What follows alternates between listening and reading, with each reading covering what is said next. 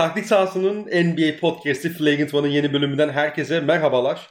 Bugün yine sevgili Bilal'le birlikte konuşmayı sona sakladığımız merkez grubunu konuşacağız. Ve bu şekilde preview podcast'lerine sona gelmiş olacağız. Bilal hocam, öncelikle hoş geldin. Hoş buldum. Seni de girişi yapabildiğin için tebrik ederim. Aslında yine bok gibi oldu da neyse sus. Hayır oğlum, bu sondu dediğin için şey yapamadın değil mi? İptal edemedin. Hayır arkadaşlar, bu bizim 3. denememiz değildi. Tek seferde girdik podcast'e. Sizce biz podcast'e 4. kez deneyip anca girebilmiş miyizdir? Valla keyifler fena değil. Arma Kaynar'dan satış yedik. Oğlum ben şaşırmadım ya. Sen şaşırdın mı? Yok, hiç şaşırmadım da hani ulan belki bu sefer yapmaz, hani eve çıkmışız, hani böyle beraber ilk podcast'imiz olacak falan filan. Tabii yok, seni yani hiç yayına almıyor değil mi böyle sen podcast'e girecekken? Tabii asla öyle şeyler yapmaz. Arma Kaynar çok iyi bir insandır. İyi bir ev arkadaşıdır. Neyse. Başka bir Arma Kaynar'dan bahsediyorsun herhalde. Aynen. Dünya üzerinde varsa başka bir Arma Kaynar. Peki Buracığım, öncelikle merkez grubunda kimler var? Milwaukee Bucks, Indiana Pacers, Chicago Bulls, Cleveland Cavaliers ve Detroit Pistons. Milwaukee ile başlayalım. Aslında Milwaukee ile alakalı hani üzerine çok konuşacak bir şey yok. Niye? Çünkü ana kadroyu korudular. P.J. Tucker dışında önemli bir kayıp yaşamadılar. Ki P.J. Tucker'ın ne kadar kayıp olduğunu konuşuruz. Onun dışında hücum anlamında rotasyonu genişlettiler. Grayson Allen'ı alıp bugün de biliyorsun kontrat yenilediler. 2 yıl $20 milyon bir yeni kontrata imza attı Grayson Allen. Rodney Hood'u aldılar. Bobby Portis tuttular. Ama bu takımla alakalı herhalde şu an, ve George Hill geldi bu arada tekrardan, onu unutmadan söyleyelim. Herhalde bu takımla alakalı şununla başlayabiliriz. Bu takım geçen sezonla birlikte Middleton'ın ve Jrue Holiday'in de gitmesiyle birlikte, olimpiyatlara gitmesiyle birlikte çok daha kısa bir yaz dönemi geçirdi. Off season'ı, dinlenme dönemini diğer takımların azından çok daha kısa sürdü Milwaukee Bucks'ın. Şampiyonluk artı iki ana oyuncusunun gitmesiyle birlikte, olimpiyatlara gitmesiyle birlikte bunun bir faktör olacağını düşünüyor musun sen sezon içerisinde? Yoksa yani bunu bir şekilde çözerler mi diyorsun? Çünkü biliyorsun Budenholzer Hoca da böyle 30 dakikayı geçirmeyi sevmiyor yıldız oyuncularına. Hı hı. Yani geçen sene sezonu en çok uzatan takımların 2 sene önce sezonu en çok uzayan takımların geçen sene yaşadığı problemleri düşünürsek hani bir alarma geçmek gerekebilirmiş gibi gelebilir ama ben Milwaukee'nin böyle bir sorun yaşayacağını düşünmüyorum. Sebebi de şu, yani işte Grayson Allen'ı, George Hill'i, Rodney Hood'u kısa rotasyonla çok fazla ekleme yaptılar ve hani bu oyuncular normal sezonda size belli maçları kazandırabilecek oyuncular. Mesela hani atıyorum Orlando deplasmanında Middleton'ı dinlendirdiğin zaman o maçı alabilecek oyuncular bu oyuncular. Zaten hani Giannis falan oynayacağını varsayıyorum. O yüzden bir de hani Budenholzer'ın her zaman iyi bir normal sezon koçu olduğunu biliyoruz. Oyuncularını playoff'a iyi saklamayı bildiğini de biliyoruz. Hani bunu geçtiğimiz seneden önceki senelerde playoff'ta da saklıyordu biraz oyuncularını. Artık nereye saklamayı düşünüyordu bilmiyorum ama hani geçtiğimiz sene onu da aştı. Hani normal sezonu o yüzden ben bir şekilde Milwaukee'nin sıkıntısız atlatacağını düşünüyorum. Hani bu diğer eklemelerin de hakikaten playoff'ta da işine yarayacağını düşünüyorum. Çünkü Grayson Allen tam bir playoff topçusu bence. Hani DiVincenzo geçen sene sakatlandı. Son 2 tur oynayamadı. Hatta yok, bütün playoff'ları mı kaçırmıştı DiVincenzo? Tabii canım. Şu an tam hatırlayamadım. Hatta şu anda aynen, bütün turları kaçırmıştı. Sakat bu arada. Daha dönmedi. Ne zaman döneceğini tam bilmiyoruz. Evet, yani DiVincenzo profilinde bir oyuncu daha eklediler diyebiliriz Grayson Allen için. Ve hani o playoff'ta dediğim gibi o işte pis işleri maalesef yapma konusunda biraz becerikli bir eleman olduğu için yani Milwaukee'nin işine yarayacaktır. Onun dışında Rodney Hood ve George Hill gibi topu emanet edebilecekleri 2 guard da eklediler. Hani playoff ortamında artık George Hill'e ne kadar top emanet edebilirsin, o soru işareti tabii ki de. Yani Rodney Hood bize Portland'da belli sürelerde bunu yapabileceğini göstermişti. O yüzden ben o ikisinin de hani Middleton kenardayken, Jrue Holiday'in su kaynattığı dakikalarda playoff'ta hani bir 5 dakika al sen bize bir skor red dendiği zaman hani o işi kotarabileceklerini düşünüyorum. P.J. Tucker'ı da hani çok önemli bir kayıp mı? Değil bence yani. P.J. Tucker'ın eksiği, özellikle geçen seneki P.J. Tucker'ın eksiği gayet kapatılabilecek bir eksik. Hı hı. Zaten bir de hani şampiyon olan takımlarda ertesi sene mesela Jrue Holiday, Brook Lopez, Middleton, Giannis, bu oyunculara gelecek özgüveni de düşününce, biz şampiyon olduk, biz şampiyon takımız özgüvenini de düşününce hepsinin hani birer seviye daha atlayabileceğini bile görebiliriz bu sene. İşte Middleton'ın hep o All-Star, Superstar arası bir oyuncu kimliğinden belki bir süperstar artık net bir şekilde evrileceği bir sezon izleyebiliriz. İşte Jrue Holiday'den bir All-Star sezonu izleyebiliriz. İşte Giannis yine MVP sezonu geçirebilir. Brook Lopez yine hani hücumda, savunmada olabildiğince iyi şekilde, istikrarlı şekilde katkı verir. Yani bu dört ana oyuncusu hepsi bir gelişme, yani daha iyisini oynayabilmeye açık oyuncular. O yüzden ben hani ümitliyim Milwaukee Bucks'tan bu sene. Hani doğuda da genele bakınca da işte Kyrie Irving'in aşı olmama durumuna falan, serilerin 3-4 maçını kaçıracağı durumunu falan göz önüne alınca, yani bu sene yine doğunun favorisi benim için Milwaukee Bucks. Abi şunu söyleyelim.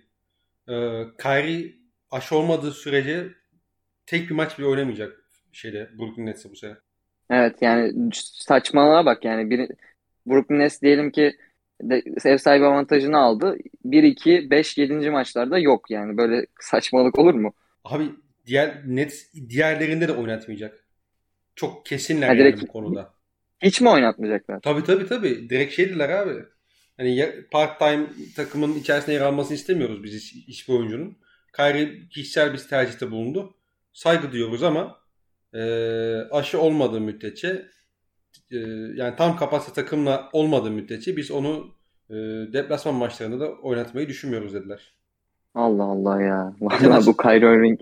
Geçen öyle bir açıklamalar oldu ya işte.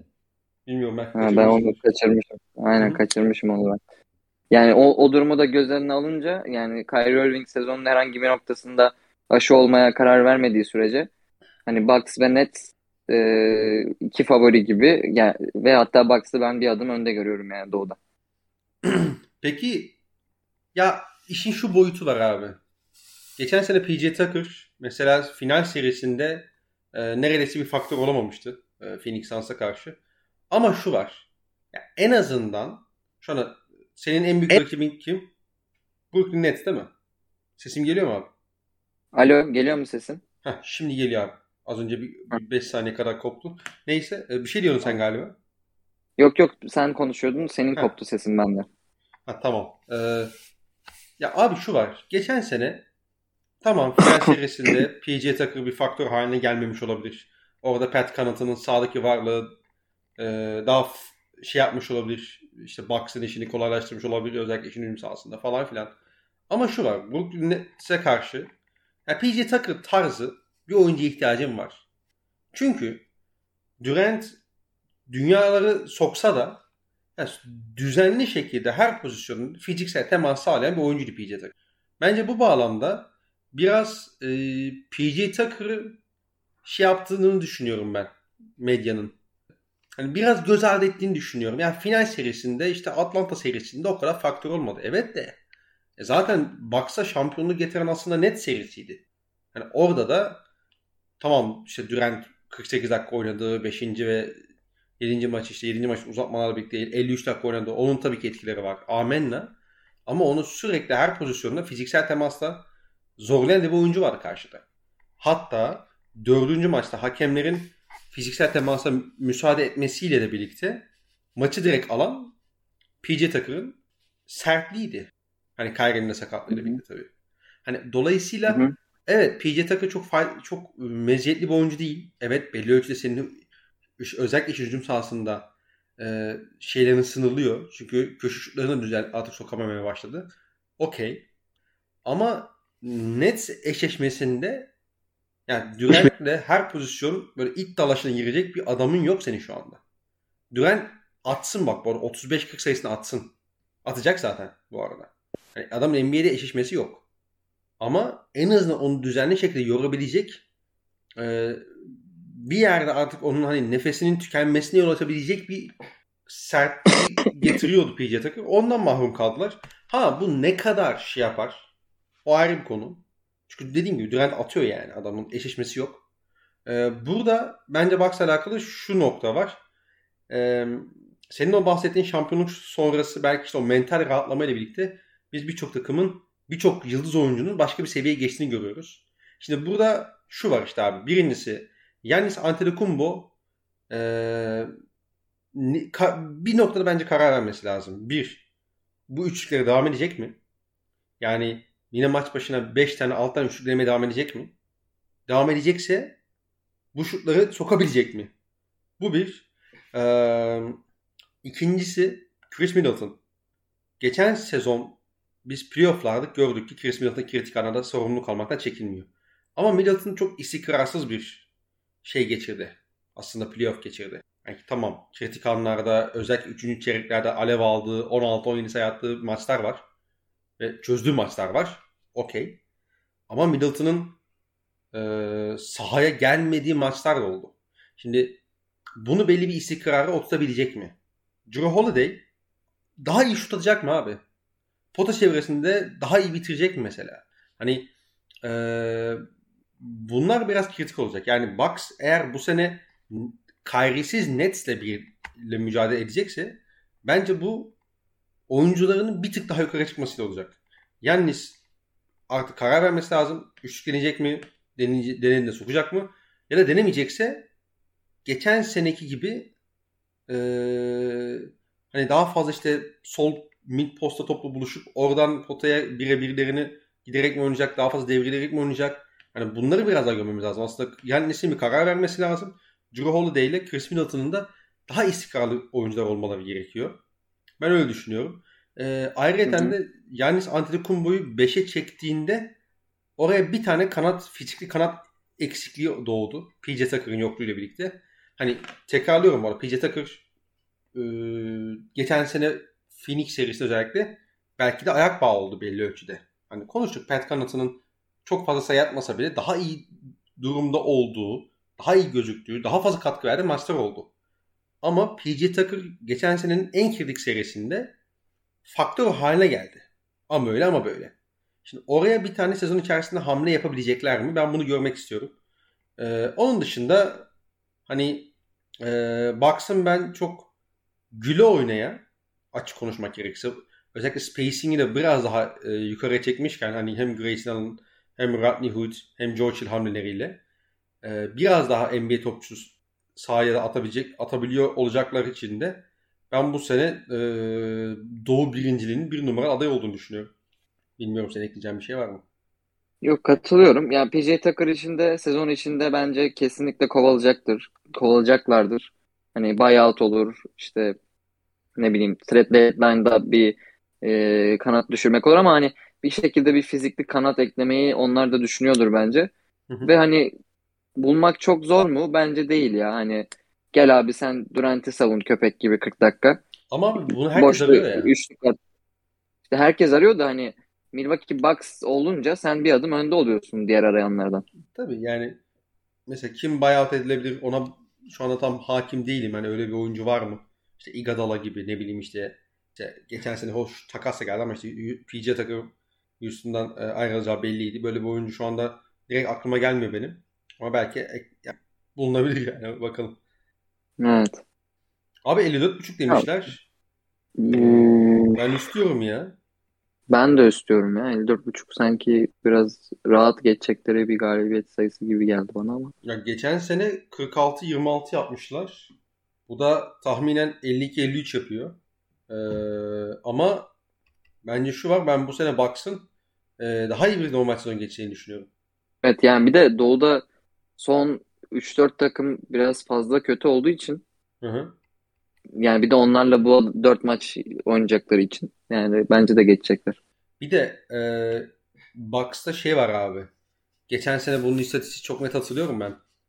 Normalinden yani işte beklentinin çok daha üstünde sayı yemişti Milwaukee Bucks. Aslında hani onun istatistiğini ölçen tabii işte çeşitli siteler programlar var. Bu bağlamda aslında tırnak içinde savunmada en şanslı takım Milwaukee Bucks'tı. Normalden fazla sayı yiyorlardı. Dolayısıyla hani bu sene de devam etmez herhalde. Hani o yüzden ben biraz daha dengeye oturacağı içinde ve Bucks'ın da hani tam kadro sağlıklı devam edeceğini düşündüğüm için de ben 54.5'un üstüne çıkacaklarını düşünüyorum. Bir açlık olacaktır ya. Hani daha kısa bir off-season oldu falan filan ama şampiyonluk sonrası o coşkuyu, o açlığı biz yine göreceğiz herhalde Milwaukee Bucks'ın. Sen az önce Devlet Karaz'ın kısaca bal yani diye nitelendirdiği istatistiği verdin değil mi? Aynen. Buradan Devlet Karaz buramızı da anmış olalım. Kendisine hem anlamış hem de söylüyorum. Anlamış olalım. Evet, aynen. Devlet Karaz'ı anlamak yeni konsept. Devlet Karaz neydi, bir ideyadır. Neyse. Burama selamlar, sevgiler. Geçiyorum Indiana Pacers'a. Geçelim. Abi Pacers tabii ki herkesin malumu Rick Carlisle'i getirdi. Ve Rick Carlisle enteresan şeyler deniyor abi preseason'da. Bunların ne kadarını görürüz onu bilmiyorum ama bazı enteresan, hatta işte biraz enteresandan yani garip, belki bazı noktada anlaşılmaz işlere kalkışıyor. Ben yalan yok, Pacers'ı çok az izledim preseason'da. Ama preseason performanslarıyla ve koçun tercihleriyle alakalı bir yazı okudum. O yazıda da şunu söylüyor.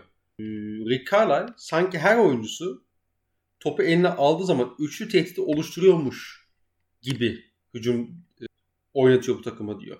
Yani şunu diyor aslında. Mesela örnek veriyorum. Justin Holiday çok daha fazla topla oynuyor. İşte arada ikili oyun çözüyor. Mesela topu emanet ediyorlar abi tepede. Onun da görüntülerini koymuşlar.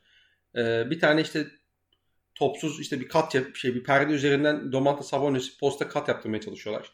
Ya da işte mesela köşeye koyuyorlar yani Domantas Sabonis'i ve tepede o pası verecek oyuncuyu Justin Holiday yapıyorlar en basitinden. Ama Justin Holiday'in bunları yapamadığını ya da işte o pas opsiyonu elinden alındığında orada kontra olarak topla bir şey üretemeyeceğini biliyoruz. Yani genelde bu adam hep böyleydi zaten aslında. Ama Rick Carlisle enteresan deneylerde bulunuyor. Bunlara normal sezonda ne kadar devam eder, ne yapar bilmiyorum. Ama bu bana biraz enteresan gelmişti. Hani her oyuncusunun üçlü tehdit oluşturabiliyormuş gibi kullanması tabiri de bence gayet başarılı bir tabirdi. Yani Pacers'ın preseason performansını anlatmak için ya da deneylerini anlatmak için. Geçen sezon çok fazla sakatlık problemleriyle boğuştular. Bu sene bu sakatlık problemleri devam ediyor. Caris LeVert sakat. Çok majör bir sakatlığı yok aslında. Hani, ama henüz dönmedi. T.J. Warren herhalde öldü. Bizden gizliyorlar. Miles Turner Domantas Sabonis ikilisi oynamaya devam edecek beraber. Ya bu takım kadroyu da bozmak istemiyor. Bugün Malcolm Brogdon'la da yeni kontrat imzaladılar. Ve bu yeni kontrat birlikte Malcolm Brogdon bu sezonun sonuna kadar diyebiliyorum takaslanamıyor. Yani yeni kontrat imzaladığı için. Yani bu takım vasatlığı istiyor. Vasat kalmayı tercih ediyor. Ama ben bunu biraz anlamlandıramıyorum abi. Yani sanki evet Rick Carlisle çok özel bir koç. Hani ne kadar değerli bir koç olduğunu zaten herkes biliyor, anlatmamıza gerek yok. Ama bu organizasyonun inatla işte 6-10 arasında sıkışan bir şey devam etmesi bana biraz garip geliyor. Yani sanki artık yavaştan bazı tercihleri, bazı kararları vermek gerekiyor Pace'le alakalı. Bilmiyorum sen ne düşünüyorsun ama yöneticileri ya da en azından kulüp sahipleri belki de şu anda bu yolu gitmeyi tercih etmiyorlar ve biz bir şekilde playoff yapalım, yolumuza bakalım modunda devam ediyorlar. Yani onlar herhalde Sabonis'ten bir adım daha fazlasını bekliyor. Hani o şekilde belki açıklayabiliriz. Yani onun yapmasını istiyor bu arada. Daha fazla şut denemesi. Aynen. İstiyor. Tam ona değinecektim. Yani pardon, özür dilerim. Evet, Sabonis'in geceleri bir evde otur da şimdi bunun öksürmemle ne alakası var? Çok alakası var. Evet, bir oturup bunu konuşalım hadi. Neyse. Domantas Sabonis'in uzayların yanında kavga mı edelim? Domantas Sabonis evet. Daha fazla üçlük denemeye çalıştığını görüyoruz en azından. Hı-hı. Ve hani bu onun oyununda hani sadece üçlük, daha iyi bir üçlükçü olmaktan çok daha fazla şey açacak eğer hani bunu volümlü bir şekilde, yüzleri bir şekilde atmaya devam edebilirse. Yani bir kere artık savunmacılar tepeye savunmaya çıkacak onu. Hani bir iki adım daha yakından savunacaklar ve hani Domantas Sabonis gibi içeriye penetre edebilen, işte handling'i fena olmayan, işte pas açılarını çok iyi görebilen, bir oyun, aynı zamanda bir oyun kurucu gibi oynayabilen bir uzun için o savunmacının ona bir iki adım daha yakın durması hani çok şeyi açar. Çok hani cidden başka bir seviyeye çıkarabilir. Hani böyle aman aman süperstar seviyesine belki oralara yine çıkarmaz evet ama hani olduğundan çok daha iyi bir oyuncu yapacağı kesin bu onu. Onu yapabilecek mi? Onu göreceğiz. Yani bakalım Domantas Sabonis bu sene hani maç başına bir 6-7 üçlük deneyip 2-3 tane isabet bulabilirse hakikaten başka şeyler izletir bize. Yani onun dışında Rick Carlisle'a hani ben güveniyorum. Rick Carlisle'a güvenmek için bize son 10 senede çok fazla done gösterdi Rick Carlisle. Ama hani Rick Carlisle'ın hep yani olayı guardlara çok yüklenmesi ya, guardlarına özellikle. Evet. Hani Malcolm Brogdon ve Caris LeVert ikisi de sakatlık geçmişi olan oyuncular. Özellikle Caris LeVert hani yeni çıkıyor sakatlıktan. Brogdon da hani sürekli sakatlıklarla uğraşan bir oyuncu. Hani onlar sağlıklı kalabilecek mi? Ve hani sağlıklı kalabildikleri sürece Rick Carlisle'ın istediklerini sahaya yansıtabilecekler mi? Özellikle Caris LeVert. Bu biraz önemli. Hani takımın, koçun o iki oyuncuyla nasıl anlaşacağı ve bu iki oyuncunun sağlık durumu bu sezon Indiana için belirleyici olacak belki de. Onun için hani T.J. Warren yani ne zaman dönecek artık bilmiyoruz ama hani döndüğünde playoff'a yakın döndü diyelim. Yani bu takımın Brogdon, LeVert, T.J. Warren, Sabonis ve Warren Miles Turner beşlisi hani yine sıkıntı çıkarabilecek bir beşli özellikle bazı takımlara. Hani özellikle savunma anlamında fena olmayan bir beşli. İşte hücumda da Sabonis'in katacağı şeyler, Caris LeVert'ün bu sene, geçen sene takımda olmayan o birebir skorerlik, hani topu alıp al bize skor üret de dendiğinde skor üretebilecek bir oyuncu olması falan. Yani hücumda da bir şeyler izletebilirler bize. Bunların hepsinin yanında bu takımda yine çoğu takıma göre fazla NBA oyuncusu var. İşte Torrey Craig'i, neydi sen söylemiştin adını yani, Justin Holiday'i, Jrue Holiday hala burada mı? Onu yok, göremiyorum şu an kadroda ama. Washington'da mı? Hı-hı. Olsun tamam yani o oyuncular da hani cidden hani katkı veren oyuncular. Jeremy Lamby var bunun. Brad Wanamaker gelmiş hani normal sezon için en azından. Hani o yüzden Doğu'da hani alt seviye takımlar arasında olmadıklarının yani kesinlikle söyleyebiliriz bence. Mesela hani play-in yarışında 7 lira için yarışmaları daha olası geliyor bana 9-10'a yarışmalarına göre. Yani Rick Carlisle'a güveniyorum ben kısacası. Sabonis'e de güveniyorum. Yani senin kadar karamsar değilmişim ben. Onu fark ettim şu an konuşmamın sonunda. Genel olarak böyle düşüncelerim.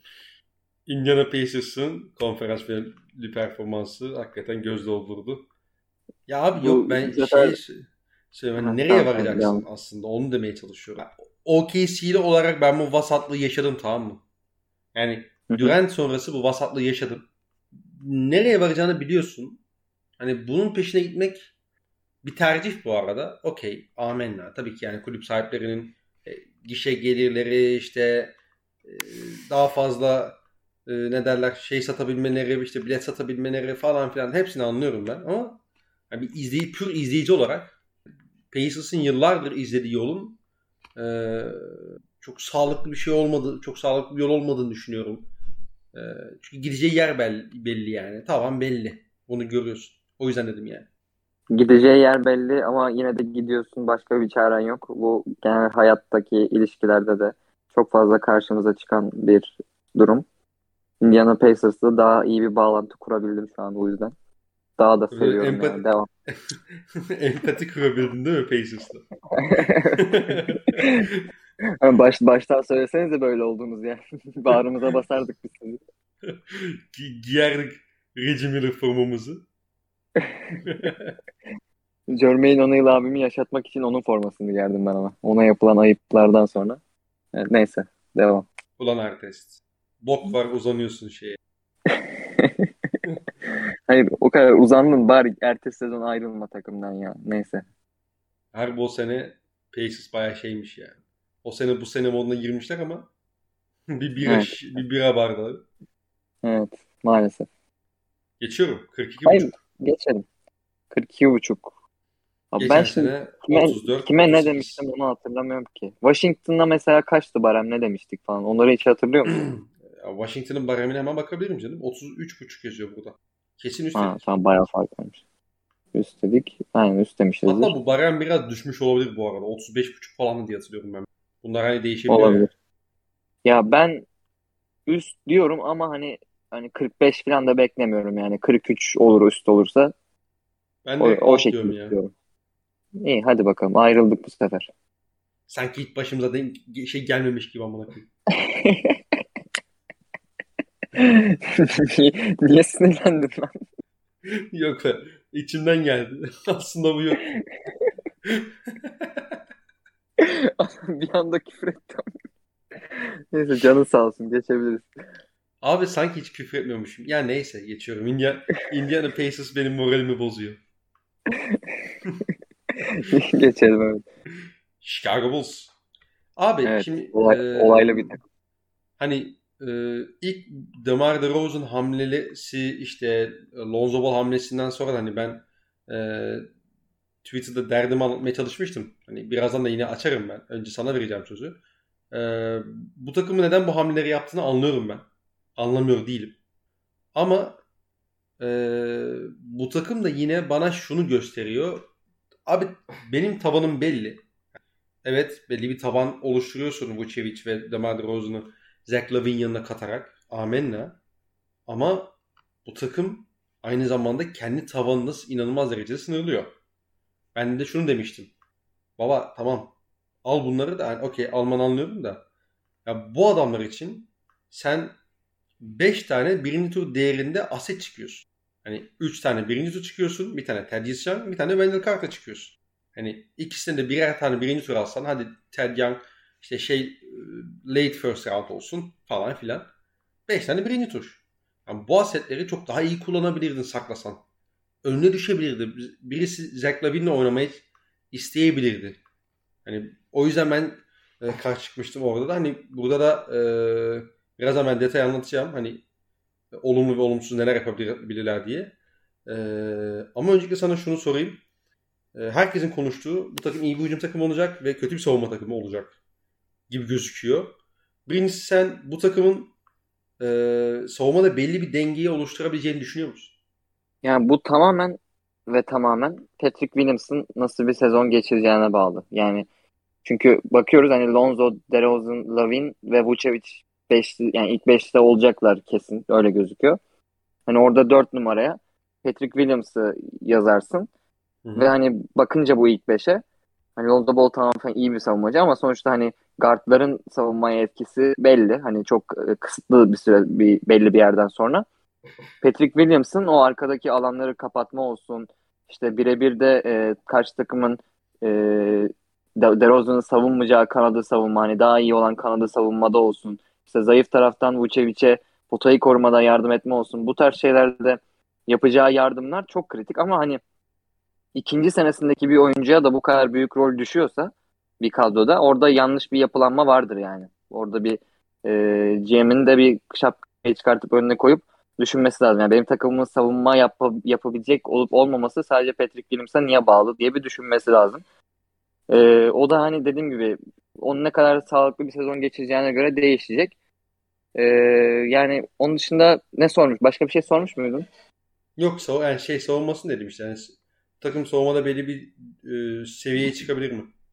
Ya ben dediğim gibi hani Patrick Williams'e bağlı olduğunu düşünüyorum. Ben şu an bir 5 dakika gitmek zorundayım. Sen al buradan sözü istersen. Tamamdır. Tamam. Şimdi Chicago tabii ki işin hücum sahasında çok potansiyelini en azından belli bir seviyeye çekti. Vučević, DeMar DeRozan, Zach LaVine, Patrick Williams ve Lonzo Ball beşlisi gayet iyi bir beşli. Yani bu takımın işin hücum sahasında ben bir problem yaşamaması gerektiğini düşünüyorum. Hatta işte DeMar DeRozan spacing'e biraz zarar getirebilir mi? İşte topsuz nasıl bir tehdit olacak tarzı muhabbetler döndü. DeMar DeRozan spacing'e niye zarar getiriyor ki? Yani adam tamam üçlük atamıyor. Atmıyor daha doğrusu. Ama o çizginin içine bir adım attığı zaman da adam özel bir tehdit. Yani orta mesafeyi, uzak ikilikleri gayet verimli atıyorlar. Dolayısıyla bu takım gayet iyi bir hücum takımı olması için elinde her şey var. Hatta sahada yani ilk beşine baktığımız zaman ortalama ve üstünde pasörler var. Yani Patrick Williams çok pasörlüğüyle ön plana çıkan bir oyuncu değil ama yani fena pasör değil. Zach LaVine iyi pasör. Lonzo Ball özellikle açık alanda çok iyi pasör. Vučević, DeMar DeRozan zaten çok iyi pasörler. Dolayısıyla bu takımın hücum sahasında tıkanması için net bir sebep göremiyorum ben. Ha, ne gibi bir problem ortaya çıkabilir? Belki Zach LaVine geçen sezonda yani seviye atladı. Lakin Zach LaVine her zaman en doğru şutu seçen bir oyuncu olmadı hiçbir zaman. Yani bu sene o bazen hiç temastan kaçmayı işte potaya kadar delip o da temas üzerinden bitirmek yerine işte step back orta mesafede gitmeyi seven bir oyuncuydu bu zamana kadar. Ama bu sene itibariyle bu takım eğer hücumda potansiyelini maksimize etmek istiyorsa Zach LaVine'in potaya topla ve topsuz şekilde gitmesine ihtiyacı var. Düzenli şekilde çember üstüne baskı kurmaya ihtiyacı var. Zach LaVine günahıyla sevabıyla çok bir oyuncu. Kazanmayı isteyen bir oyuncu. Yani bunu sahada izlerken görüyorsun. Açıklamalarından görüyorsun. Hatta o kadar çok mesela çalışıyormuş ki Zach Love'un podcastine katılmıştı 2 sene önce. Orada bilgisini vermişlerdi. O kadar çok kulübün tesisine gidip geliyormuş ki belli bir saatten sonra artık Zach Love'nin becini iptal etmişler. Hani giremesin diye. Öyle bir çalışma manyağı adam. Geçen olimpiyatlarda da Amerika Birleşik Devletleri'nin de Amerika milli takımının da gayet önemli oyuncularından biri olmuştu. Dolayısıyla hani Zach LaVine'in böyle bir tecrübeyi yani elde etmiş olması da bence yine zihinsel açıdan onun için önemli olacaktır. Yani burada eğer Zach LaVine ikinci bir role girip dediğin gibi hem topla hem topsuz şekilde potaya delmeyi kafaya koyarsa tabii ki her pozisyonda değil bu arada. Bir Russell Westbrook ya da Ja Morant olsun demiyorum ama daha iyi seçerse şutlarını, daha fazla potaya girerse, daha fazla temas önüne bitirirse Chicago Bulls hakikaten belli bir seviyenin üstüne yine çıkar. Şimdi DeMar DeRozan işine gelelim. Bu off-season'daki en büyük hamleleriydi. DeMar DeRozan Chicago'nun belli başlı problemlerine direkt çözüm üretiyor. 1. Chicago Bulls çizgiye giden bir takım olmadı. DeMar DeRozan çizgiye gidiyor. Yani çizgiye gitmenin avantajı nedir? Çok basit, düz mantık. Kolay sayı üretiyorsun. Yani serbest atış çizgisinden sayı üretiyorsun. Ve sen savunmaya geri dönmüş oluyorsun. Yani rakibinin rebound alıp geçiş kovalamasını engellemiş oluyorsun çizgiye girerek. Bu bir. İkincisi DeMar DeRozan'ın eline topu emanet edebiliyorsunuz ve bu sizin yarı saha hücumunuzun akmasına yol açıyor. Yani DeMar'a topu veriyorsun. Vučević'le pick and pop oynayacaklar. İşte hatta Lonzo Ball'u biz hani hep şutör olarak konuşuyoruz ki haklıyız, doğru. Spot-up şutör olarak oynayacaktır. Ama mesela geçen sene Zion Williamson'a Lonzo Ball'un çok fazla perdeci olarak da yarı sahada bir faktör haline geldiğini gördük. Yani rakipler en zayıf savunmacılarınız Lonzo Ball'da saklayacaktır. Chicago'nun beklenen ilk beşine karşı mesela Lonzo Ball iyi perdeci. DeMar DeRozan bunu yıllarca işte bir sene galiba olsun da Bryn Forbes'a mesela çok fazla yapıyordu. Bryn Forbes geliyordu, perde kuruyordu. DeMar DeRozan oradan işte post up'ına gidiyordu. İşte switch geliyorsa daha zayıf varsa ya da işte oradan orta mesafesine gidiyordu, potaya gidiyordu. Benzer oyunları Lonzo Ball'la da biz görebiliriz. Hatta göreceğiz yani. DeMar DeRozan çizgiye gidiyor. Serbest atış çizgisinden üretiyor. Yarı sahada problem çözüyor. Pasörlük getiriyor bu takıma. Ve en önemlisi de Chicago Bulls geçen senenin ligin en çok top kaybı yapan ve bunlardan da yani çoğu da canlı top kaybı olduğu için bunlardan da en çok canı yanan takımlardan biriydi. Hem hücumda sayı üretememesinden kaynaklı hem de dönüşünde çok kolay sayı yemesinden kaynaklı. DeMar DeRozan bunları büyük oranda olumluya çevirecek. Ve bunun da ben savunmaya gayet olumlu yansıyacağını düşünüyorum. Billy Donovan'ın belli problemleri olan bir koç. Ve bu problemler playoff'ta ortaya çıkıyor. Ama normal sezonda doğru reçeteyi çizen, doğru dokunuşları yapan bir koç. Ben Billy Donovan'dan şöyle bir 2019-2020 yani Chris Paul'ün Oklahoma'sını bir benzerini bu takıma göstereceğini düşünüyorum. Nedir abi o? Savunmada olabildiğince rakibin en iyi oyuncusunu Lonzo Ball savunsun ki burada hani orada Gallinari vardı, burada Patrick Williams var. Hani özellikle o forvetten alan daraltma işini, zayıf tarafta yardım getirme işini çok daha iyi yapacak bir oyuncu var. Rakibin en iyi oyuncusunu olabildiğince Lonzo savunsun. Vučević'i biz droplatalım. İşin hücum sahasında da tempoyu çok yukarıya çıkartmayalım. Hücum ribaundlarına fazla girmeyelim. Bizim zaten DeMar gibi bir karar vericimiz var. Biz doğru şutu seçelim. Etliye sütliye karışmadan tertemiz bir şekilde hücum ribaundlarına girmeden savunmamıza geri koşalım. Chicago muhtemelen birçok istatistiklerde hani işin savunma istatistiğinde beklentilerin üzerine çıkacaktır. Ha hücumda ne kadar karşılar onu bilemiyorum. Ondan emin değilim. Yani ben birçok istatistikte Chicago'nun ortalarda olacağını düşünüyorum. Mesela orta nedir abi? İşte ligin en çok üçlük deneyen 12. takımı. Ligin en tempolu 19. takımı. Ligin savunma verimliliğindeki 14. takımı. Hani bu birçok istatistikte, birçok kategoride ben ortalarda kalacağını düşünüyorum. Ama bu kötü bir şey değil. Yani bu takım zaten hücumda mesela ortalama olursa konuşuruz. Ama bu takımın ligin en iyi 8-9 hücumundan biri olmaması için hiçbir sebep yok. Altına düşerse dediğim gibi koçu tartışırız. Ama ben dolayısıyla Chicago'nun sağlıklı kalırsa çok iyi bir normal sezon takımı olacağını düşünüyorum. Şimdi insanlar şunu söyleyebilir. Babacığım hani Chicago ile alakalı ters düşünüyorsun. İşte negatif düşünüyorsun. Ama o kadar övdüm. Abi gelelim şeye. Savunmaya gelelim. Bu takımın playoff'ta işlenebilir o kadar çok savunmacısı var ki. Ve ayrıyeten ben olan bir şeyi yorumlayabilirim. Hani olmayan bir şeyi, daha görmediğim bir şeyi yorumlayamam. Nikola Vučević ve DeMar DeRozan bize playoff'larda, kritik maçlarda yıllarca, defalarca gösterdi ki bu adamlar böyle anladı, siniyor. Vučević temaslı oyunda yok oluyor. DeMar DeRozan mental anlamda çöküyor. Çöküyor adam. Burada şey var işte. Zach LaVine'e güveniyorsun. Okey. Ama Zach LaVine nasıl performans gösterecek bilmiyoruz. DeMar DeRozan, Nikola Vučević yine benzer problemleri yaşarsa play-in maçında ya da bir playoff maçında. Sen bu adamların yerine bir şey koyabilecek misin? Birini koyabilecek misin? Başka alternatif bir plan üretecek misin? Üretmeyeceksin muhtemelen. Güvenmeye devam edeceksin. Billy Donovan ayrıca de. Billy Donovan da genelde adjustment'ları yani playoff'ta o rakibe göre yapılan dokunuşları, hamleleri genelde biraz geç yapan bir koç. Playoff'larda ben 5 senedir NBA'yi izliyorum. 5 senedir gördüğüm şu. Koçun yani hep oyuncuların maçı iyi maçı hissetmesinden bahsedilir. Oyunu hissetmesinden bahsedilir. Bu koçlar için de geçerlidir. Bu biraz şeydir yani bunu şansla, bahtla açıklayabilirsiniz belki ama koçların da maçı, oyunu hissetmesi gerekir. Doğru hissetmesi gerekir. Bazen kumar oynayacaksın ama işte hani o biraz o hisle alakalı işte oyunu hissetmeyle alakalı. İşte şu pozisyonda şu oyunu oynamak, şu pozisyonda işte şu değişikliği yapmak, işte şu maçta şu hamleyi yapmak gibi. Bizden ama buna da geç kalan bir koç. Yıllarca gördük yani. Birçok koça out koç edildi playoff'larda. Dolayısıyla hani bu kadar çok kötü playoff geçmiş olan oyuncu ve koç ekibi varken ben Chicago'nun playoff'ta tur geçebileceğine inanmıyorum. Ve ayrıca şu var.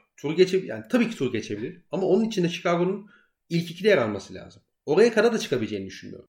Yani Chicago bulsun. Ben 4-8 aralığında bu ligi bitireceğine inanıyorum. Hatta 4-6 arasında daha yakınım. Açık konuşayım. Ama birinci turda Atlanta ya da atıyorum işte Miami Heat eşleştiği senaryoda ben Chicago bulsa bu tur geçer diyemiyorum. Bahsettiğim defolardan dolayı. Yani toparlayacak olursam bu takım normal sezonda beklentilerin üstüne çıkacaktır. Birçoğunun aksine normal sezonda hücumdan kaynaklı olarak da biraz beklentilerin üstünde bir savunma takımı da olacaktır diye düşünüyorum. O yüzden ben Chicago normal sonu için olumlu bakıyorum ama hem playoff'larda hem de geleceklerini sınırladıkları için bu hamlelere negatif yaklaşıyorum. Valla çok güzel konuştun Murat. Benim ekleyecek başka bir şeyim kalmadı. Alo.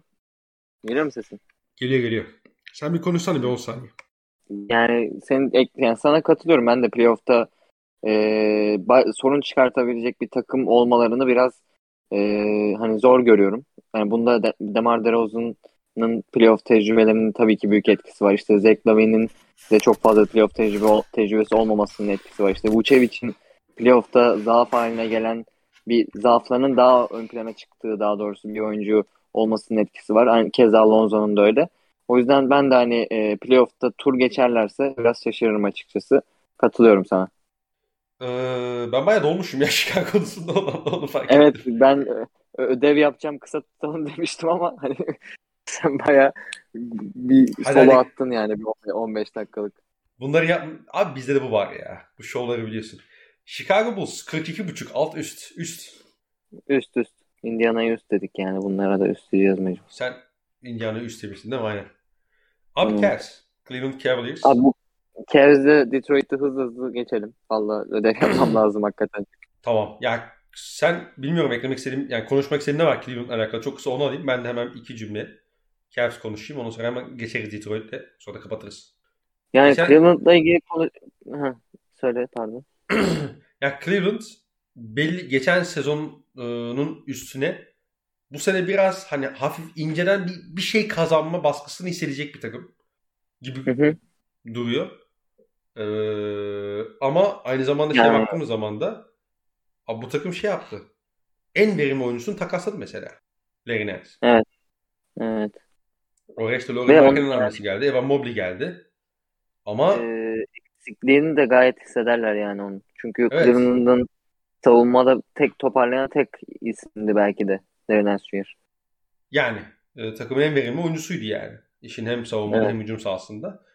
Böyle bir oyuncu kaybettiler. Hani evet işte birinci tur draft'tan kaldılar falan filan ama bu biraz da şey değil midir ya? Biraz da hani yönetimin verdiği mesaj değil midir aslında? Yani öncelikleri işte atıyorum yani kendi değerlerini yukarı çıkartıp belli bir seviyeye çıkmak değil.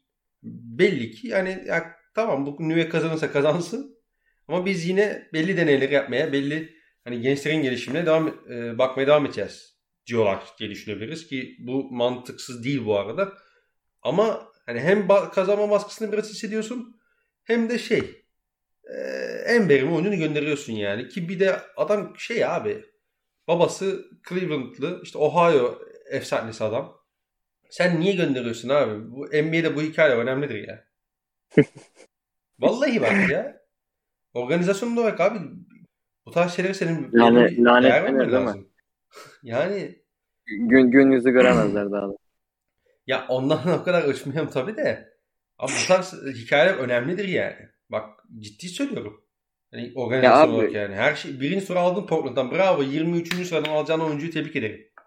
Abi yani Mark Cannon'ın beklediğimiz oyuncuya dönüşmesi için yine iyi bir ortam yok bence. Yani Colin Sexton tarzı bir guardla oynamaması lazımdı bence Mark Cannon'dan eğer maksimum verim almak istiyorsak. Yani yine hani özellikle bir de tamam hani işin hücum tarafında Lennon Junior'a göre daha elinde yani çantasında daha fazla şey olan bir oyuncu ama hani savunmada Lennon Junior'ın getirdiklerinin yanına yaklaşamayacak bir oyuncu neredeyse. O yüzden yani ben çok umutlu değilim yine Mark Cannon'dan. O beklediğimiz sıçramayı yapmasından bu sene pek umutlu değilim. Yani bu takımda değinmemiz gereken iki oyuncu var bence. Hani asıl hakikaten işime gösterebilecek. Onlar da Darius Garland ve Jarrett Allen. Yani Jarrett Allen'a yatırım yaptıkları ortada. Jarrett Allen'ın o yatırıma değecek bir oyuncu olup olamayacağı bir muamma. Evet hani şu ana kadar gösterdiklerinin üstüne koyabilmesi için daha net bir bitirici olması lazım. Daha net bir pota koruyucusu olması lazım. Hani bunu daha hani 30 dakika, 35 dakika yapabileceğini bize göstermesi lazım. Bu sene hani ondan onu beklemek lazım. Darius Garland da geçen sene çok iyi bir sene geçirdi. Hani çok iyi derken kendi standartlarında çok iyi bir sene geçirmişti. Darius Garland mesela Colin Sexton'dan daha değerli bir oyuncu bence. Yani topsuz oynamayı da iyi bilen bir oyuncu çünkü. Potansiyel olarak daha yukarıda görüyorum ben Darius Garland'ı. Bu sene onu da hani keyifle izlemeyi umuyorum. Hani bu takımda dediğim gibi dikkat çekilmesi gereken iki oyuncu. Darius Garland ve Jarrett Allen. Colin Sexton'dan da hani geçen seneki gibi skorerliğini devam ettirip hani en azından daha istikrarlı bir şekilde devam ettirip işte De'Aaron Fox'un geçen sene geçirdiği o oyunu o geçirdiği mental değişimi geçirmesini bekliyoruz. Belki de hani oyunun hangi anında ağırlık koyması gerektiğini çok iyi bilmesini ve hani o anlarda ağırlık koyabilmesini bekleyeceğiz Colin Sexton'dan. Bunu başarabilecek mi? O da yani benim için muamma dediğim gibi. Bu şekilde Cleveland'la ilgili görüşlerim. Yani daha da herhalde konuşmaya gerek yok zaten bence. Abi Cleveland eğer seviye atlayacaksa ya da en azından belli bir çıtaya ulaşacaksa bu Garland üzerinden olacak. Çünkü evet. Yani Garland'ın geçen seneki gelişiminden sen bahsettin. Abi ama hala şu var. Mesela Garland hala ikinci senesini de bıraktı. Temastan bu kadar kaçan guard olmaz. Yani geçen sene sadece 2.4 defa çizgiye gitmiş abi adam. Rolü ve bu kadar artmışken. Evet. Abi senin ana yönlendiricin bu kadar çok temastan kaçarsa Colin Sexton bir yerden sonra der ki ver şu topu der. Hani tamam mı? Çünkü Sexton işte daha fazla zorluyor, daha fazla yırtıyor, daha fazla delmeye çalışıyor. Hani eğer Cleveland bir düzen içerisinde olacaksa ve belli bir seviyenin üstünde maç kazanacaksa, rekabetçi maç oynayacaksa bu Darius Garland'ın maç başına 2.4 değil de 5.6 çizgi gitmesiyle olacak mesela. Yani bu onun temaslı oyunun daha fazla girdiğini gösterecek. Bu bir. Garland'ın o yüzden hani zihinsel değişimi önemli. Daha fazla potayı zorlaması ve daha fazla aslında temas alması lazım. Potayı zorlamaktan ziyade. Ki mesela pota çevresinde şeydir yani çok kreatif bir bitirici Garland. Kyrie Irving gibi böyle çok hani o seviye değil tabii de hani Kyrie Irving'i andıran böyle enteresan bitirişleri falan var. Yani potaya uzanmayı çok iyi biliyor. İşte çok yukarıdan bitirmeleri falan var hani bloktan kaçınıp topu. O yüzden hani Garland'ın bu potansiyelleri her zaman var. Fena bir delici değil aslında da her zaman kullanmıyor işte yani temastan kaçıp şey yaptığı için. Bazen driplingden hatta vazgeçtiği için. Bu önemli. İkincisi Colin Sexton ve Darius Garland ikilisinin yanına şu anda ilk 5'te Evan Mobley, Isaac Okoro ve Jarrett Allen başlıyor. Hani hem Kevin Love hem Lauri Markkanen bench'ten geldi preseason'da. Şimdi Sexton'ın ne diyoruz abi biz? Adam acayip bir delici. Ligin en hızlı oyuncularından biri. Front court'ta 3-4-5 numarada şut atan adam yok. Nasıl olacak bu? Hani geçiş bulamadığın zaman sen mesela daha Sexton'ın mesela yarı sahada efektifliğini durduk yere alıyorsun abi elinden belli ölçüde. Nasıl alan yaratacaksın? Hani preseason'da deli gibi top kaybı yaptılar. Deli gibi. Sebeplerinden biri de bu aslında yani. Spacing yaratamıyorsun. Kevin Love'la Lauri Markkanen'i beraber kenardan getiriyor. Onları sahaya getirdiğin zaman tamam Ricky Rubio ile birlikte geliyorlar da Kevin Love'la Lauri Markkanen ikilisi aynı anda sahadayken sen şeyi nasıl yapacaksın? Sen nasıl savunma yapacaksın? Sen nasıl pota koruyacaksın? Hani bu takım şu anda kazanmayı öncelikli hale getirdim ondan emin değilim yani. Ha bu şey değil. Çok büyük bir problem olmayabilir okey. Ama hem yani inceden artık kazanmaya başlayacağız. Triplerini girip hem en verimli oyuncunu gönderip hem de koçun da yani Lauri Markkanen'i ve Kevin Love'ı kenardan aynı anda bench'ten getirirse sen inandırıcılığını kaybediyorsun yani. Yani Cavs'le alakalı ben o yüzden çok ümitli değilim. Bir de JB Bickerstaff geçen sene şey yapıyordu. Hani onları görürsek ben hakikaten ekranı yumruklarım herhalde. Abi örnek veriyorum tamam mı? 1-5-2 oyunu switchliyor rakip. Aa bak Larry Nance'e top indirelim. İşte 5 numara ne zaman Larry Nance. Aa bak Jarrett Allen'a top indirelim. Hadi posta bize sayı üret.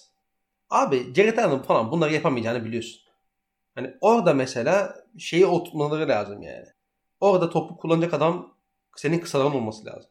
Hani Kevin Love iyi durumdayken Kevin Love'a posta topu indirirsin. İşte Markkanen'e belki mismatch hadi üret bize dersin falan da. Abi herkes yerini yurdunu bilsin ya. Biraz da koç olarak senin o şeyleri daha net oturtman lazım. O yüzden JB Bickerstaff için de bence önemli bir sene olacak. Geçen sene o saçma sapan deneylerden vazgeçin. Hocam. Çık adam gibi maç hocalığını yap yani. Buradan da açık bir şekilde J.B. Bickerstaff'e şeyimize verdik. Hani ne derler? Ultimatom verildi. Ultimatom verdik yani. Adamın asabını bozmasınlar. Evet. Bir de geçelim. Bu takım çok kısa sadece son bir cümle. Bu takım geçen sene ligin en düşük 3 sayı yüzdesine sahip olan takımıydı. İlk 5'e ekledikleri Evan Mobley'nin 3 sayı potansiyeli var. Ama şu anda bir potansiyel ve bunun ilk sezonda ne kadar yansıtlar onu bilemiyorum. Isaac Okoro enteresan bir prospekt. Yani izleyenler biliyordu zaten. Ama o çocuk da yani şut atabilen bir oyuncu değil şu an için. Bu bağlamda da çok öyle aman aman bir şey katkıları da olmadı. Hani içeriden bir gelişim olmadığı sürece bu spacing problemi onların biraz özellikle yakın geçen maçlarda canını sıkacaktı diye düşünüyorum. 26.5. Alt diyesim var benim. Benim de çok diyesim var da bunlar gider. Şimdi 28 galibiyet alırlar diyorum ben. Ben alt diyorum. Tamam. Son takımımız Detroit Pistons. Sen ufak bir girizgah yap olmadı. Ben de son şeylere değinirim. Sonra kapatalım yavaştan. Detroit tabii Lotaryanın en şanslı takımı oldu haliyle. En şanslı takımlarından biri oldu. Bir numaradan seçtiler. Orada da tabii ki Cade Cunningham gibi müthiş bir potansiyele ulaştılar. Ama bu takımla alakalı beklentileri doğru ayarlamak lazım. Ben özellikle geçen sezonun ardından ya da işte geçen sezonun son bölümüyle birlikte bu yaz döneminde de Detroit'in bazı maçlarını izleme şansım oldu. Bu takım belli potansiyeli barındırıyor içinde. Ama ciddi manada belli problemleri de var. Şimdi evet mesela Isaiah Stewart kimsenin beklemediği ya da işte birçoğun beklentilerin aksine çok iyi bir sezon geçirdi. Özellikle sezonun ikinci yarısında. Ama Isaiah Stewart ve Jeremy Grant ikilisi 4-5 rotasyonu birincisi kısa kalıyor. İkincisi çok ince kalıyor. Yani bu takım özellikle Mason Plumlee'ler, işte Blake Griffin'ler vesaire gittikten sonra rebound alma konusunda ciddi problemler yaşadı. Özellikle delendikten sonra Isaiah Stewart blok yapmaya çok çıkan bir oyuncu olduğu için orada devamında orada rebound toplayacak, işte box out yapacak 4 numara problemi var. İşte yani genel bir kadroda bir problemi var yani. Fiziksel anlamda çok zayıf ya da ince kalabiliyorlar. Dolayısıyla hani Detroit gibi açık alan bulmayı sevecek bir takımın bu rebound problemini nasıl çözebileceğini ben görmek istiyorum. Muhtemelen çözemeyecekler. Bu da onların hani savunmayı... Ama hayır. Çözemiyorlar. Arma Kaynar NFL maçı anlatıyor değil mi? Bakalım touchdown yapabilecekler mi? Arma abiyle çok dalga geçiyorum ben ya. Eve geliyor mesela maçı anlattıktan sonra. Abi bir touchdown desene. Abi bir işte Ravens desene falan diye böyle çok hani başını yiyorum. Bir gün inşallah evden kovmaz beni. Bakalım hayırlısı artık sizin... Yani ev içinde olur böyle şeyler. Aile içinde olur böyle şeyler. Armen öyle de. Abi şaka yapıyoruz yani. Ev için arkadaş aile içinde olur böyle şeyler diye şey yapmıştı artık. Kalktı yani. Aynen. Hani dolayısıyla bu takımın böyle bir problemi var. Birincisi. İkincisi de geçen sene bu takımın bir potaya yaklaşma problemi vardı. Bunu aslında guardları üzerinden değil de daha ziyade forvetlerine çizilen birebir oyunları üzerinden ya da işte topsuz kat üzerinden çözmeye çalışıyorlardı. Ama bu çok efektif mi onu göreceğiz. Grant ciddi bir seviye atladı geçen sene. MIP'de de adı geçmişti. Ama mesela onun bir üstü var mı? Yok. Hani iyi bir oyuncu oldu zaten. Her zaman değerli bir oyuncuydu da. Üzerine değer kattı geçen seneki performansıyla. Ve asıl problem, asıl konu bu bugün sezonun problemi değil aslında. İlerleyen dönemin problemi ya da konusu. Killian Hayes ve Cade Cunningham beraber sahada nasıl barınabilecekler? Ne kadar sahada kalabilecekler? Şimdi Cade Cunningham zaten iyi şut attığı için otomatikman bir tehdit haline geliyor topsuz. Lakin top Cade Cunningham'ın eline geldiğinde Killian Hayes kendini bir tehdit haline dönüştürebilecek mi? Bu bence önemli bir soru işareti. Ayrıyeten de yine ben Killian Hayes üzerinden şunu söylemek istiyorum. Hayes benim çok beğendiğim bir oyuncu. Çok beğendiğim bir prospekt ve potansiyeli güveniyorum. Özellikle açık alanda onun yöneticiliği yani yönlendiriciliğini daha doğru tabirle izlemekten olağanüstü keyif alıyor. Sürekli takım arkadaşlarını bulmayı biliyor, tamam mı? Doğru zamanda doğru şiddetle doğru pası veriyor genelde. Geçişte. Ama abi şu var. Sen potansiyeline ulaşmak istiyorsan sen savunmacıları pas kanallarını yarı saatte yukarı çekmek istiyorsan, pas kanalını genişletmek istiyorsan senin potaya kadar delemesen bile ki yani Killian Hayes genelde potaya kadar değil de floater bölgesine kadar delebilen bir oyuncu. Sen potaya kadar ya da işte floater bölgesine kadar deldikten sonra skor tehdidi oluşturmuyorsan senin yarı sahada pas kanalları kapanıyor abi. Hani rakipler kaynak ayırmıyor senin o floater tehdidine. Yok çünkü. Biliyorlar senin orada pas tercih edeceğini. Yani Killian Hayes'in bu sene çok daha yırtıcı olması, çok daha skoru düşünmesi gerekiyor. Bu Fransız şeylerde var bu arada. Hani kendi rolünün yıldızı olma hastalığı, tamam mı? Mesela Sekou Doumbouya. Geçen hoş şimdi ayrıldı tabii de. Sekou Doumbouya izliyorsun abi. Adam mesela ya ben şutum yok. İşte ben kanat oyuncusuyum, ne yapayım? İşte forvetten kat yapayım sürekli. İşte reboundlara gireyim. Ya Summer League'de de bunu yapma ya. Summer League'de bir top kullan. Theo Maledon'da da var bu mesela. Ben oyun kurucuyum, takım yönlendireyim falan. Abi bunları yapın da önce hani bunları tadında yapın. Yani şut atman gerek zamanında şutunu at. Killian Hayes'te de böyle bir problem var. Hani ligdeki diğer Fransız oyuncularda da olduğu gibi. Yani örneğini verdiğim iki oyuncuda da olduğu gibi. O yüzden Killian Hayes'in zihinsel anlamda değişime ihtiyacı var. Onu bu sene görür müyüz bilmiyorum. Yani biz koç olarak pek beğenmeyiz ama gençlerle iyi iletişim kurmayı seven, becerebilen bir koç. Dwayne Casey. Hani o iletişimi kurarsa belki ki neyse alakalı ve takımla alakalı daha olumlu konuşabiliriz ama ben bu sene Detroit'ten maç kazanmasını çok beklemiyorum abi gerekirse. Bazen keyif verirler ama sanki yani bu takımın bir 2 senesi daha var yani en az. Evet. Çok güzel. Yani ya benim Killian Hayes'den şöyle bir beklentim var. Yani geçen sene Colin Sexton nasıl biraz daha topsuz oynadı ve daha hani böyle bir seviye atladı.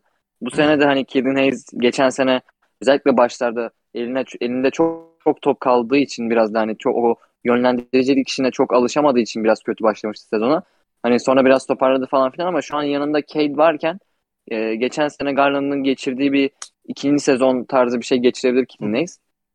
Ama yani bu sezon bu takımdan maç kazanmasını beklemek yani herkese haksızlık. Bütün kadroya haksızlık. Çünkü yani büyük ihtimalle ilk 5'te de Cade Cunningham, Killian Hayes, Sadik Bey, Jeremy Grant ve olacak değil mi?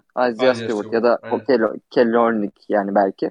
Yani bu beşli hepsi çok genç. Hepsi yani tecrübesiz oyuncular. Hani Jeremy Grant'i bir belki orada ayrı tutabilirsin ama hani Jeremy Grant de sonuçta ilk defa geçen sene birinci seçenek olduğu bir takımda oynadı. Hani fena da oynamadı şimdi. Adamın hakkını yemeyelim yani. Bunu bir playoff takımında yapabileceğini falan göstermedi tabii ki daha da. Hani en azından Detroit seviyesindeki bir takım için fena da bir iş yapmadı o konuda. Hani bu sene ondan bir seviye daha yukarısını görmeyi hedefleyeceklerdir. İşte Cade Cunningham'ın lige alışmasını hedefleyeceklerdir. Killian Hayes'ten az önce bahsettiğim gelişimi bekleyeceklerdir. Isaiah Stewart ve Sadik Bey'den daha rolünde yıldızlaşmalarını bekleyeceklerdir. Ama yani bunlar da olabilecek şeyler hepsi. Ben hani Detroit'e bu sene umut bağlamıyorum hani maç kazanmaları konusunda ama gelecekleri konusunda da hani en umutlu olduğum takımlardan biri.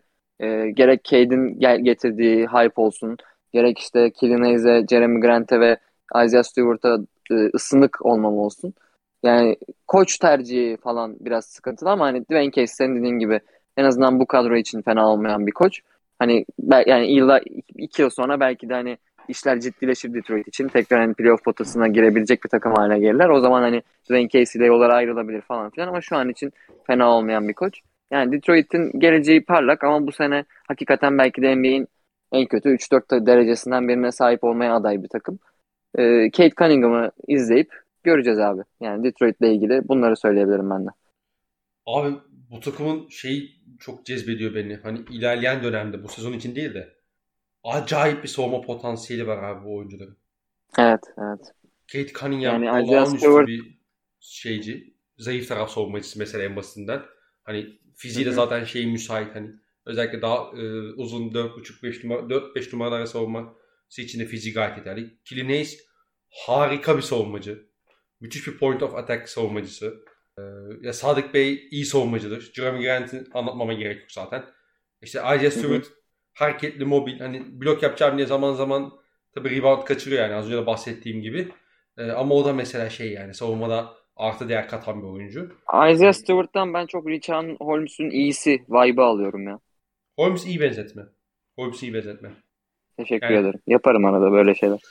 O yüzden de hani iyi bir takımın hani bench'ten gelen uzun olması lazım. Nasıl götüm kalktı hemen. Şey vardı ya. Dediğim doğru değil mi?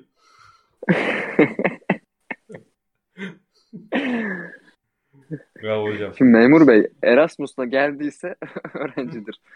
Erasmus'la gelmediyse öğrenci olup olmadığı hakkında bir şey söyleyemeyiz. Diyerekten. Hemen çok kısa alt üst 24.5. Ben alt diyorum. Ben de alt diyorum. Böylelikle podcast'in sonuna geldik. Güzel. Hoş bir yayın oldu bence. Bitirdik pre-season şeylerimizde. Konuştuk 30 takımla. Hadi şimdi ödül dağıtalım falan diye böyle. Kanka bu geceki imzaları da konuşalım ya falan diye böyle yarım saat attık. Landry Shamet'in mesela 4 yıl $43 milyon yeni sözleşmesini konuşmayacak mı şimdi? Kim vermiş ya onu? Ya bu Landry Shamet'e niye bu kadar versin? Senin Sarver gibi bir adamın ya. DeAndre Ayton'a max vermediler. Durduk yere kaosla giriyorlar yeni sezona ya.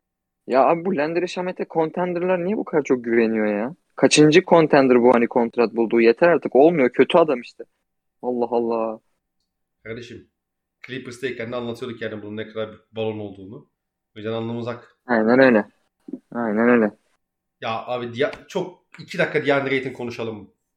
Abi vallahi ödev yapmam lazım ya. Çok tamam. Yarın 8.30'da dersim var. Ödev yapacağım, uyuyacağım daha falan filan. Sarver, neyin kafasını yaşıyorsun da bu adama max kontrat vermeyip durduk yere kaosla yeni sezona giriyorsun abi? Bana bir anlatabilir misin?